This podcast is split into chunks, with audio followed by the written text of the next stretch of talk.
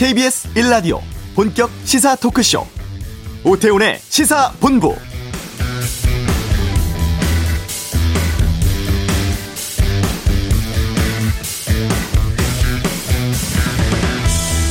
장관 후보자 세 사람의 청문 보고서 송부 기한이 내일입니다. 여야 모두 오늘 오후에 의원총회 각각 열어서 장관 후보자 거취 문제 또 김부겸 총리 후보자 인준안 처리에 대해 논의할 예정인데요. 오전에 민주당 정책조정회의에서 윤호중 원내대표가 김부겸 총리 후보자 임명 동의안을 오후에 본회의 열어서 반드시 처리하겠다고 밝혔습니다. 코로나 위기 상황을 총괄할 총리 임명을 흥정의 대상으로 삼는 건 무책임한 야당의 극치라면서 무슨 일이 있어도 오후에 임명 동의안 처리하겠다고 하는데요. 반면에 김기현 국민의힘 원내대표는 자격 없는 후보자는 모두 지명 철회해야 한다. 한 명 낭만이냐 아니냐 이런 숫자 노름으로 국민 속이려 해선 안 된다는 입장입니다. 오후 국회 상황에 관심이 쏠리고 있습니다. 오태훈의 시사본부 국민의힘 당대표 선거 앞두고 있는데요. 잠시 후 이슈에서 출마 선언을 한 조경태 의원 연결해 입장 듣도록 하겠습니다. 북한이 공개를 한 외교 화보에 남북 회담 사진이 빠져서 논란되고 있다고 하는데 이번 주 한반도 눈에서 이 내용 좀 짚어보겠습니다. 2부 각설하고 인사청문 보고서 상황 또 민주당의 대선 주자들 국민의힘 당대표 경선 등에 대해 다양한 의견 듣도록 하겠습니다. 존폐 위기 불거진 골든글로브 시상식은 세상의 모든 리뷰에서 다루겠습니다. 오태훈의 시사본부 지금 시작합니다. 네, 국민의힘이 당대표 선출 일정을 확정 지었습니다. 다음 달 11일 전당대회 열기로 했고요. 후보 등록은 오는 22일에 마감되는 일정입니다. 일정 나오고 나니까 이제 고심 후보들의 출마 선언 잇따르지 않을까 전망되는데 자, 시사본 보는 이 시간에는 지난 화요일에 일찌감치 출사표를 던졌습니다. 조경태 의원 연결해서 말씀 듣도록 하겠습니다. 안녕하십니까? 네, 안녕하세요. 저 조경태 의원입니다. 네. 먼저 출마 결심하게 된 계기부터 좀 듣겠습니다. 네, 우리 당이 어, 내년에 반드시 정권을 교체해야 된다고 보고 있고요. 예. 어, 그런 점에서 지금 기존의 우리 당의 모습이 어, 과연 수권정당, 대한정당의 모습인가 하는 부분에 대해서도 많은 어, 국민들께서 어, 아직까지도 믿었지 못하는 그런 마음을 가지고 있는 것 같습니다. 예. 어, 저 조경태가 당대표가 되어서 음. 문재인 정권에 실망한 네. 우리 국민들께 희망을 들을 수 있는 대한정당의 모습을 갖추고 나아가서 내년에 반드시 수권정당, 어, 정권 탈환에 최선봉에 서도록 하겠습니다. 네. 출마 선언 자리에서 난 민주당 소속이었지만 국민의힘으로 자리를 옮긴 전학생이다. 이걸 직접 말씀을 하셨어요. 네네. 이 부분이 강점이라고 보시는 것 같습니다. 그렇습니다. 우리가 손자병법에도 지피지기면 백전백성이라는 말이 있거든요. 예. 더 정확한 표현은 지피지기면 백전불태다라는 말이 있는데 네네. 어, 저는 민주당 안에서도 어, 친문 패권주의와 맞섰던 유일한 정치인 중에 한 사람입니다. 어. 거기다가 민주당의 정책이라든지 네. 민주당의 속성을 너무도 잘 알고 있기 때문에 어, 저는 그 어, 민주당의 강한 어, 유일한 대표 후보가 아닌가 이 생각을 합니다. 네. 전당대회 일정 이제 다음 달 11일 열기로 이제 확정을 돼, 했는데 지금 경선 룰에 대해서 여러 가지 얘기들이 나오고 있습니다. 자신의 입장에 따라서 아, 여론조사 비율을 더 높여야 된다라는 분들도 계시고요. 어떻게 전망하십니까? 그리고 어떤 길로 가야 된다고 보세요? 어, 제도를 자꾸 자꾸 자기들의 그 입맛에 맞추도록 하는 것은 아주 비겁한 행위지요. 네. 룰을 바꾸는 것이라는 것은 결국은 판세를 이제 흐리겠다는 그런 의도가 있거든요. 네. 자신들의 유불리에 따라서 이게 룰을 바꾸는 것은 음. 끔찍한 모습이 아니다라고 보고 있고요. 어, 저는 그런 점에서 지금 현행대로 저는 하는 것이 그 여러 가지 혼란을 피할 수 있다 이렇게 보고 있습니다. 근데 현행대로라고 하면 당원 70%, 여론조사 30%이 비율인 거죠?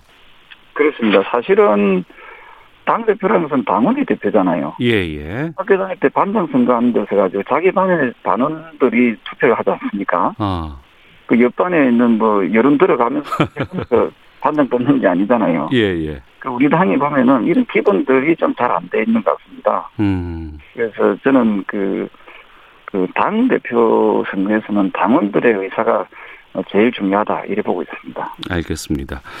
아, 지난 4.7 재보선에서 국민의힘이 압승을 거둔 이후에 당대표 선거에 많은 분들이 출마 의사를 지금 밝히고 있습니다. 하지만 선거 이후에 여러 가지 상황들이나 여론조사 같은 것을 보면은 그만큼 국민의힘의 지지가 잘 안 나오고 있는 것 같은데 지금 당 상황은 어떻게 보고 계세요? 어, 저는 우리 당이 압승했다고 보다는 압승을 당했다, 이래 보는 게 좀 좋은 표현인 것 같아요. 네. 냉정하게 뭐 얘기해서 그 김정인 비대위가 근 1년 가까이 했지만은 네네. 어, 문재인 정부에 비판하는 내용은 많이 나왔는지 모르지만 음. 국민들의 삶의 질에 도움될 수 있는 실질적인 정책이라든지 대안이라든지 법안이라든지 이게 제대로 나온 게 있습니까? 어. 국민들 입장에서는 냉정하게 봤을 때, 네. 야, 너네들 국민의힘은 지금 뭐 하고 있냐? 음. 우리의 삶의 질에 무슨 도움 되냐? 이렇게 지금 꾸짖고 있다, 이래 보고 있거든요. 예. 그래서 대한정당이 되고 수권정당이 되려면은 음. 제1야당으로서의 능력을 발휘해야 된다. 네네. 그 능력의 그 의미가 뭐냐면요. 네. 우리 국민들이 먹고 사는 문제, 음. 삶의 질을 좀더 윤택하게 할 수 있는, 네. 할수 있는 그런 구체적이고 실천적인 대안을 제시해야 되는데, 음. 그동안에 그래 하지 못한 점들이 네네. 많이 보입니다. 따라서, 어, 저 조경태가 당대표가 된다면, 예. 어, 대한정당의 그 모습을 갖추게 하겠습니다. 부자정당, 음. 웰빙정당, 네. 기득권 정당, 음. 오픈정당의 이미지를 벗기고, 네. 그야말로 우리 국민의 눈높이에 맞는 음. 어, 국민들의 삶의 질을 높여나가는 어, 그런 그 정당의 모습으로 갖추도록 하겠습니다. 예. 국민의 눈높이에 맞는 정당으로 바꾸겠다고 하셨는데 지금 많은 언론에서는 지금 이번 당대표 경선을 두고서 신진 대 중견의 대결이다 이렇게 지금 분석을 하고 있거든요. 이 부분은 어떻게 보고 계십니까? 글쎄요, 그 우리 저 언론인 분들도 어 신입에 들어가서 한 1년차 돼가지고 어 편집국장 하겠다. 그거 좀 이상하지 않습니까? 아 예. 어 저는 신진은 신진답게 좀 더 개혁적이고 세신적인 목소리를 내어주는 것이 좋겠다 이런 생각을 합니다. 어. 어, 저는 우리 당에 이제 초대선 의원님들이 많이 계십니다만은 예 예. 그 5, 4월 7일 재보궐선거 때 있었던 일입니다만은 우리 당의 송모 재선 의원이 그 우리 당직자를 그 폭, 폭언과 폭행을 가하지 않았습니까? 아 예 예 예. 예, 어찌 보면 국회의원으로서 갑질을 한 거지요. 어. 그 당시에 그 누구도 초선 의원 중에 누구도 어 그 갑질한 의원에 대해서 그 징계하라, 네. 하라고 요구한 사람이 없었습니다. 네.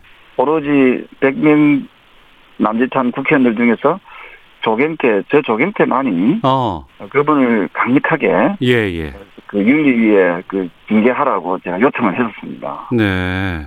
그래서 우리가 초선이라 해가지고 그, 이 그냥 그 선수가 맞다 해서 음. 이제 쇄신을 할 것이라는 그런 기대감을 많이 하고 계시겠습니다만은 네. 실질적으로 저 조경태만큼 어, 당의 쓴소리하고 바른 소리 하는 사람들은 없다고 생각하거든요. 네.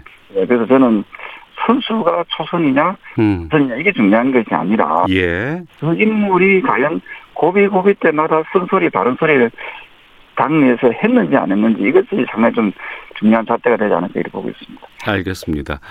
자, 당대표가 되시면 파트너가 될 이제 김기현 원내대표가 있습니다. 근데 김기현 원내대표가 이제 PK 쪽이다 보니까 당대표는 다른 지역에서 나와야 되지 않겠느냐라는 이야기도 나오는데 여기에 대해서는요. 정확하게 표현하면 김기현 원내대표는 그 PK가 아니고 U죠, U. 그러니까. 예, 그러네요. 예, 예. 네, 그리고 어, 영남 배제론을 이야기하는 분들은 네. 저는 우리 당의 구성원으로 자격이 없다 생각합니다. 어. 예, 영남을 그러면 우리 당이 국민의힘이 영남을 버리라는 말입니까? 음. 영남을 배제하고 나서 과연 내년 대통령 선거 때 당선될 수 있겠습니까? 네.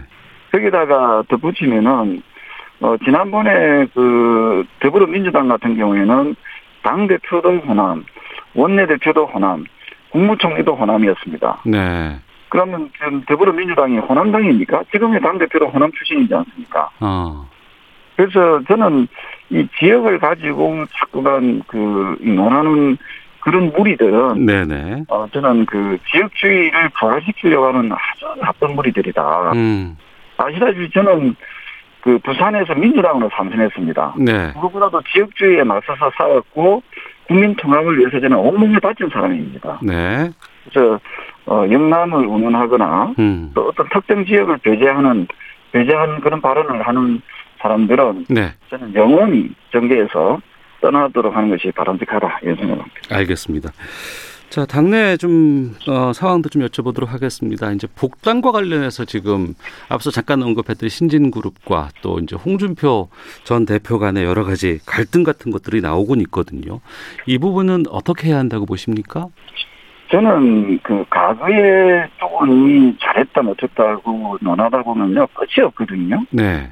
우리 당 내에도 보면은 그저 소위 말해서 폭탄파들이 있지 않습니까? 네.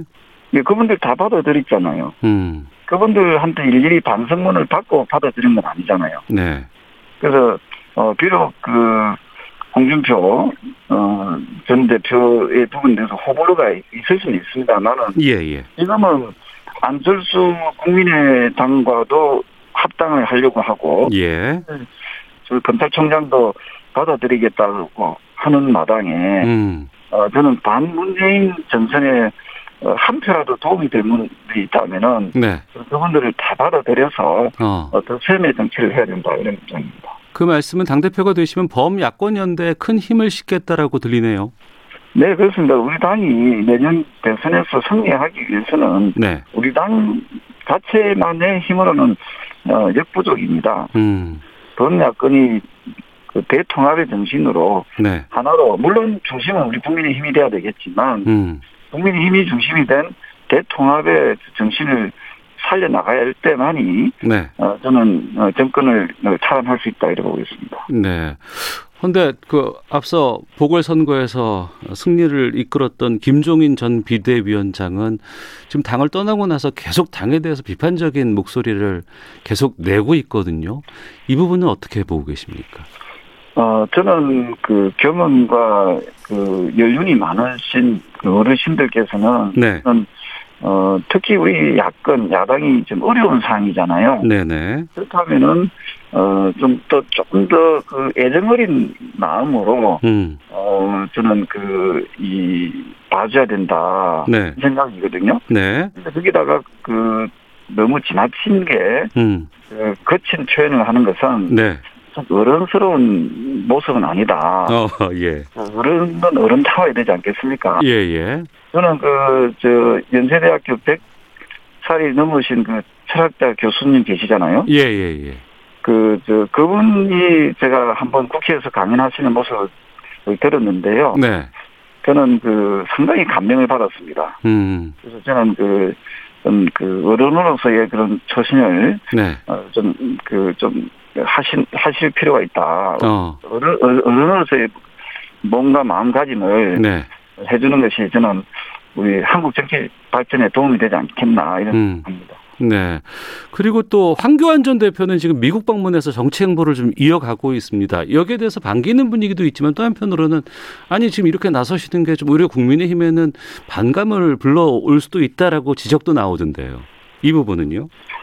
저는 뭐 정치를 하는 분들에게 일일이 다 개개인적으로 통제하고 간섭할 수는 없는 거 아니겠습니까? 아 예. 그분들은 그분들 나름대로 그 자유 의지를 가지고 어. 행보를 하는 거고요. 예. 어, 그분이 어, 아마 국민들로부터 평가받는 것은 스스로 어, 다 잘 알고 알고 있을 거라 보고 있습니다. 음. 제가 그런 말씀드리지만은 어, 누구든지 우리 당에 예, 조금이나마 그 기여하겠다, 네. 주겠다, 헌신하겠다 하는 분들이 있다면은 저는 대통합의 정신을 발휘하는 것이 옳지 않을까 이런 생각을 합니다. 알겠습니다.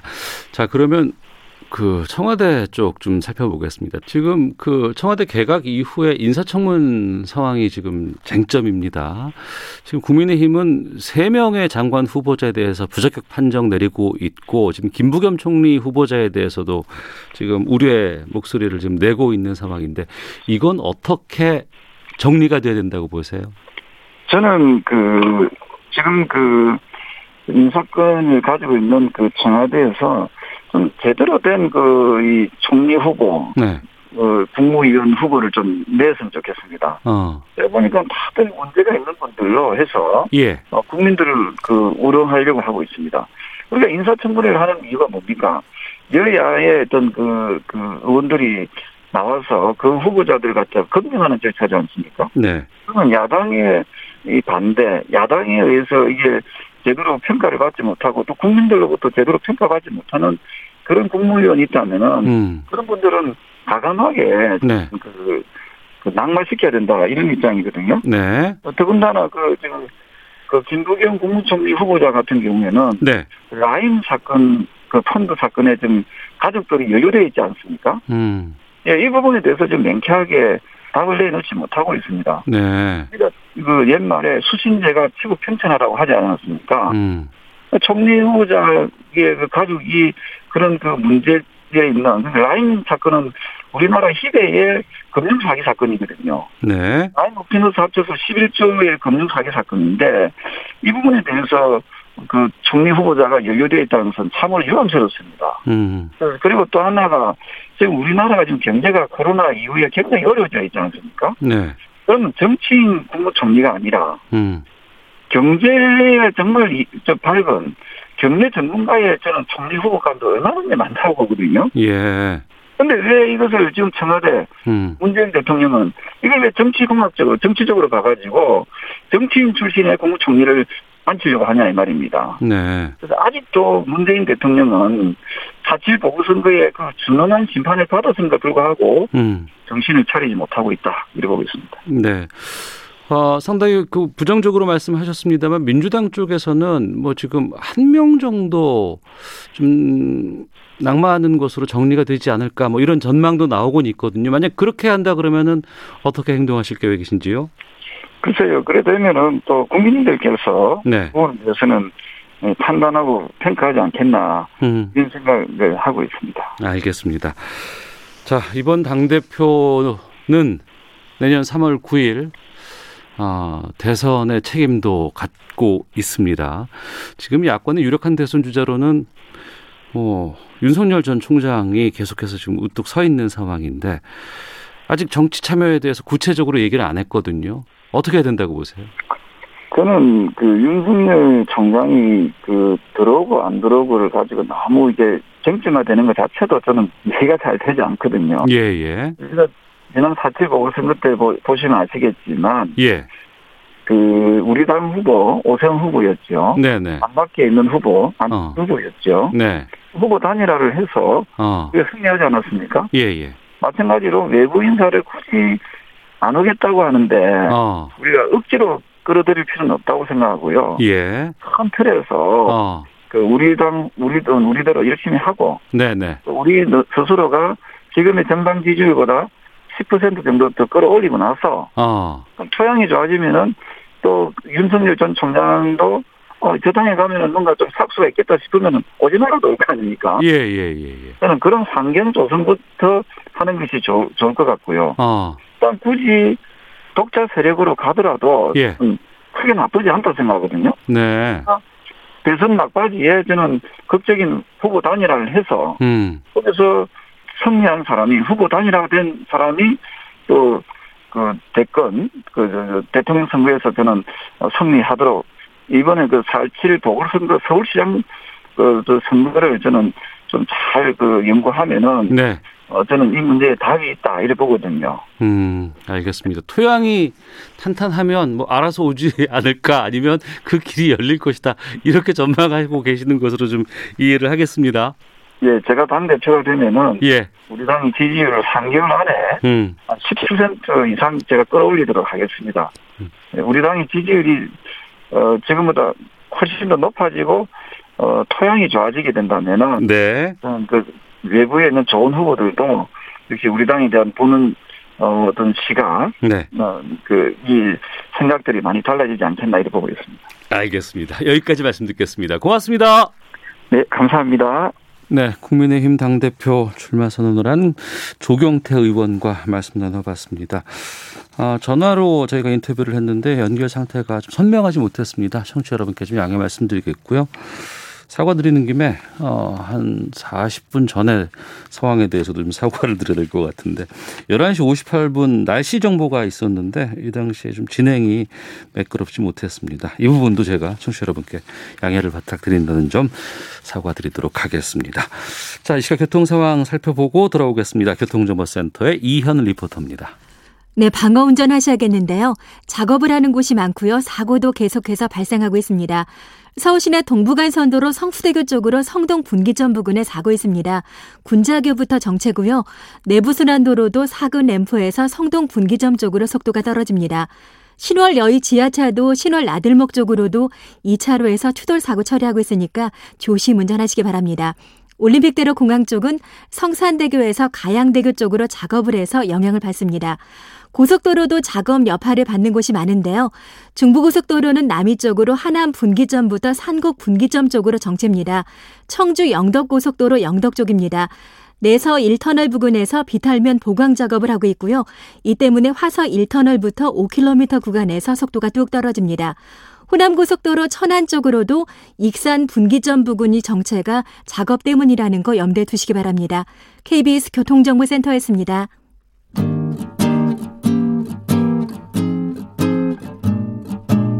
KBS 1라디오 오태훈의 시사본부 여러분의 참여로 더욱 풍성해집니다.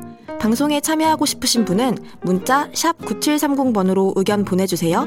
짧은 문자는 50원, 긴 문자는 100원의 정보 이용료가 붙습니다. 애플리케이션 콩과 마이케이는 무료고요. 시사본부는 팟캐스트와 콩, KBS 홈페이지를 통해 언제나 다시 들으실 수 있습니다. 많은 참여 부탁드려요. 네, 한 주간의 한반도 정사를 분석하는 시간입니다. 이번 주 한반도는 김형석 전 통일부 차관 연결해서 좀 말씀 나누겠습니다. 안녕하십니까? 네, 안녕하십니까? 예, 북한이 어제 어, 김정은 국무위원장의 정상 외교 활동을 정리한 화첩 이걸 내면서 네. 남북 정상회담 부분이 제외됐다. 이게 지금 네. 계속해서 네. 좀 보도가 되고 있는데 네. 보니까 뭐 시진핑 주석, 푸틴 대통령, 트럼프 전 대통령까지 다 모습에 담았는데 문재인 대통령 모습이 없다더라. 그래서 이게 네. 패싱한 거다라는 얘기도 나오고 아, 니다 예. 이건 외교 화보기 때문에 이 남북 관계는 외교부가 관계하는 게 아니기 때문에 그렇지 않다라고 또 얘기도 나오는데 어떻게 보세요? 어, 일단 아쉽죠. 외교 어. 화보니까. 네. 왜냐하면 북한은 기본적으로 이제 대남 관계하고 대외 관계를 구분합니다. 대남과 대외를 구분한다. 그렇죠. 그래서 예. 지금 이제 북한에서도 노동당 중심인데 네. 대남 비서가 있고 그다음에 국제 비서가 따로 있어요. 어. 그렇기 때문에 뭐 그런 식으로 구분이 됩니다. 그래서 네.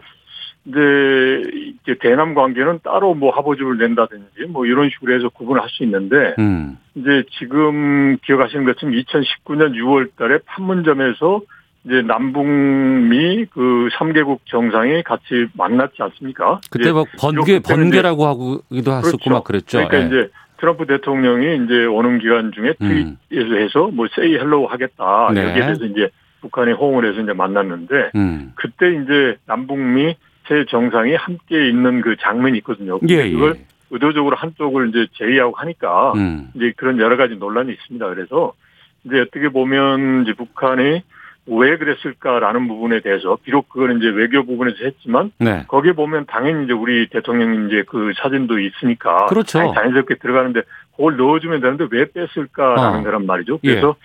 이 부분은 이제 대남 관계하고 대관계 다르다라는 것도 있지만 음. 아무래도 이제 지금 이제 북한의 연사가 대남 관계 쪽에서 여러 가지 불만이 있기 때문에 네. 뭐 그런 것도 작용한 게 아닌가 볼 수도 있고요. 그런데 여하튼 어, 북한이 이런 부분에 있어서 좀, 좀 너무 좀 좁게 생각한다 그런 음. 아쉬움이 있죠. 네. 네. 네. 소심한 복수인가요, 그러면? 자. 아, 그거 한다고 저 되는 거 아닌데, 네. 그걸 또 너무 병직적으로 해서 뭐, 대남 관계, 대외 관계 다르니까 이건 빼자. 네. 뭐, 그렇게 하는 것도 너무 좁고, 아. 또 그게 자연스럽게 있는 건데, 넣어주면 뭐, 그게 뭐, 문제되는 거 아니잖아요. 그리고 그렇죠. 또, 네. 남북 관계 잘 되면 뭐, 북 관계도 잘 되는 건데, 아. 그래서 보면, 하여튼 북한 측의 그 담당 부서나 뭐, 이런 데서 한게 조금은 좀 이제 좁게 맞지 않나 싶습니다. 네. 알겠습니다. 바이든 행정부가 북한의 대북 정책 검토 결과를 설명하기 위해서 공식적으로 접촉을 제의를 했고 네. 여기에 대해서 북한이 우리 잘 접수했다 이런 반응을 보였다고 합니다. 네. 상당히 오랜만에 북미 간의 관계가 뭐그 오가는 게 발표가 된 부분인 것 같은데 이건 네네. 어떻게 네. 보세요? 일단 뭐 아직 예단하기 이른데요. 네.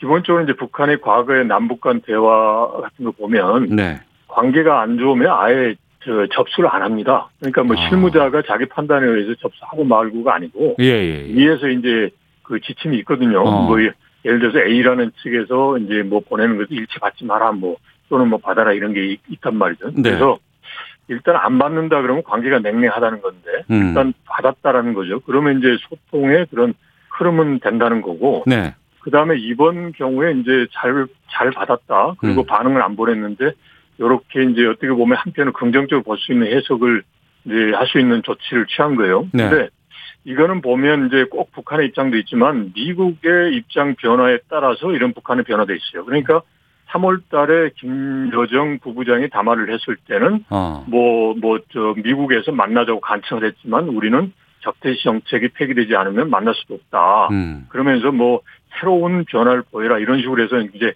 거의 퇴짜 맞는 식으로 이야기를 했지 않습니까? 네. 근데 그때는 미국이 대북 정책을 여전히 검토 중이라고 했어요. 음. 그런데 이제 최근에 보면 검토가 끝났다 그러면서 끝난 내용을 이제 알려주겠다라고 하는 거니까 네. 그러면 당연히 북한의 입장에서는 그래 한번 들어는 보자라는 음. 게 이제 당연한 거고 네, 그래서 네.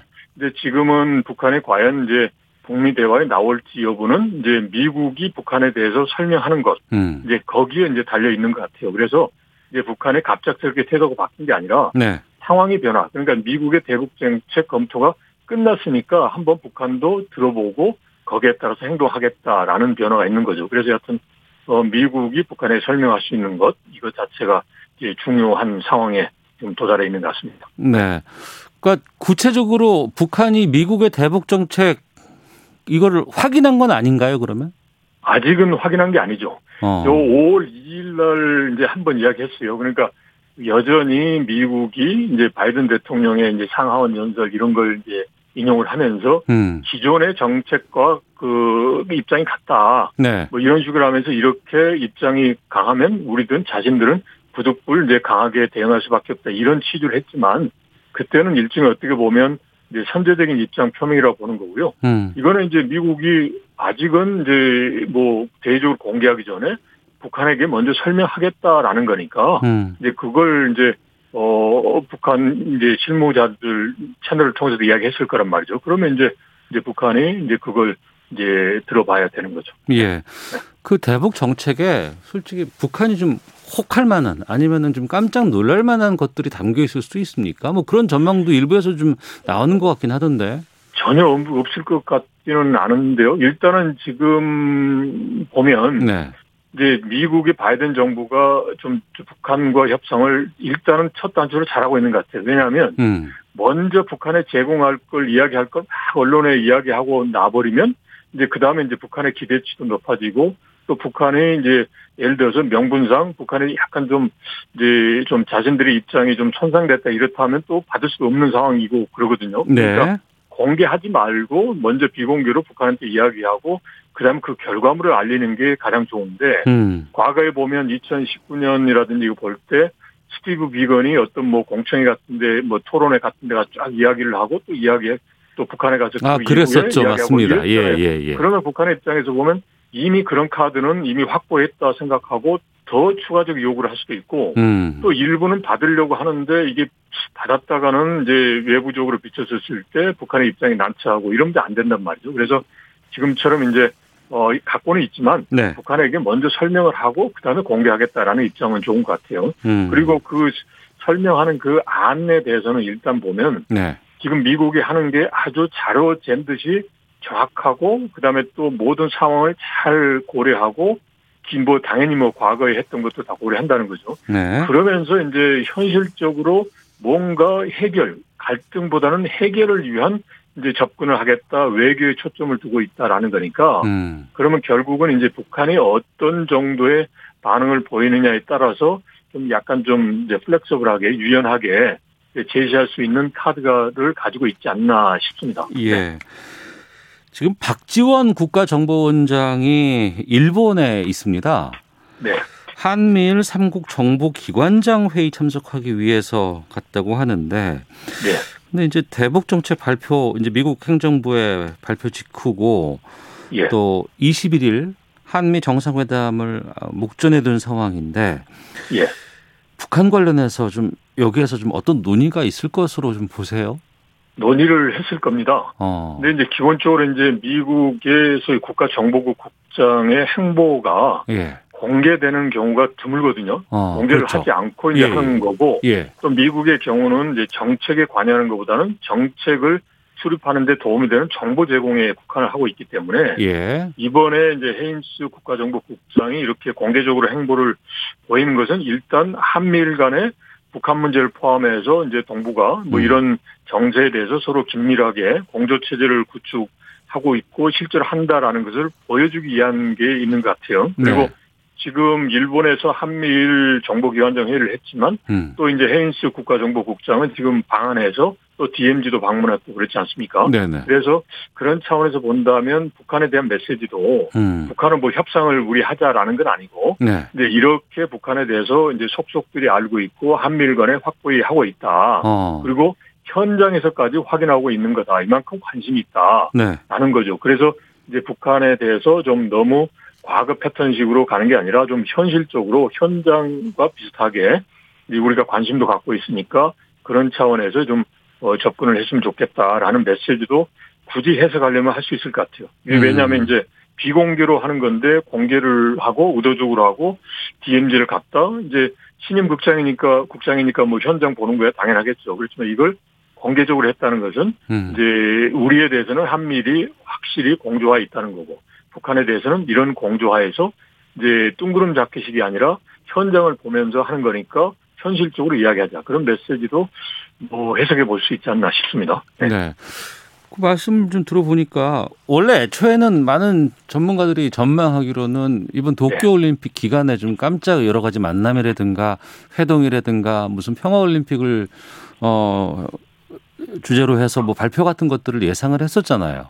네네. 그런데 이제 북한은 거기에 오지 않는다고 이미 발표는 했고 예. 혹시라도 그러면 그 한미 정상회담 이후에 지금 뭐 물밑에서 네. 북한과의 어떤 관계라든가 뭔가 이벤트 같은 것들이 준비되고 있는 신호라고 좀 이해를 해도 될까요?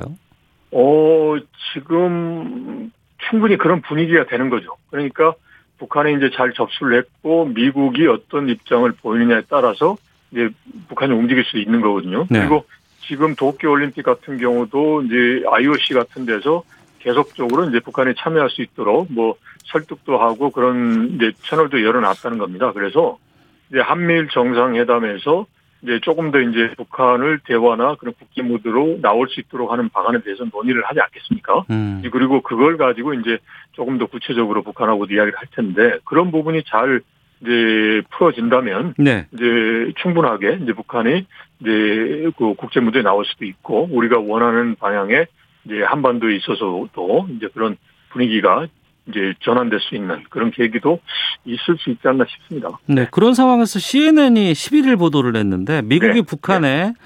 코로나19 백신을 지원할 가능성이 있다. 네. 그러니까 이건 인도적 차원의 접근인데 이런 건 네. 가능한 거잖아요. 가능하죠. 그리고 지금 최근에 미 국무부에서 현재 그러한 계획을 검토하고 있지 않다라고 했어요. 그러니까 현재 상황에서는 검토하고 있지 않은데 그 이유는 네. 지금 뭐 북한이 한국의 코로나 지원 이런 걸 뭐 거부 거절했기 때문에 그렇다. 음. 그리고 분배 모니터링이 돼야 되는데 그게 어려우니까 그렇다라는 건데 네. 현재 그렇다는 거고 상황이 변화하면 음. 이제 충분히 가능한 거죠. 그리고 요게 이제 아마도 인도적 지원이 네. 이제 제재 같은 경우는 비핵화에 어느 정도 진전이 있어야만 제재를 풀 수밖에 없는 거 아니겠습니까? 지금 미국 그렇죠, 그렇죠. 그러면 네. 이제 인도적 지원 부분은 코로나뿐만 아니라 다른 부분도 있어요. 이제 음. 그런 부분은 지금 제재의 틀이 유지되면서도 할 수 있고 그걸 토대로 해서 상호 불신감을 해소하고 서로 소통할 수 있는 소위 불쏘시개는 된다는 거죠. 예. 그래서 그런 차원에서 이제 그런 이제 보도도 나오지 않나 싶습니다. 알겠습니다. 김형석 전 통일부 차관과 함께했습니다. 고맙습니다. 네, 고맙습니다. 잠시 후 2부 각설하고 청문 보고서 채택에 대한 여야의 셈법 또 다양한 정치 이슈에 대해서 말씀 좀 듣겠고요. 세상의 모든 리뷰 할리우드 영화계에서 확산되고 있는 골든 글로브 보이콧 운동에 대해서 살펴보겠습니다. 2부로 가겠습니다.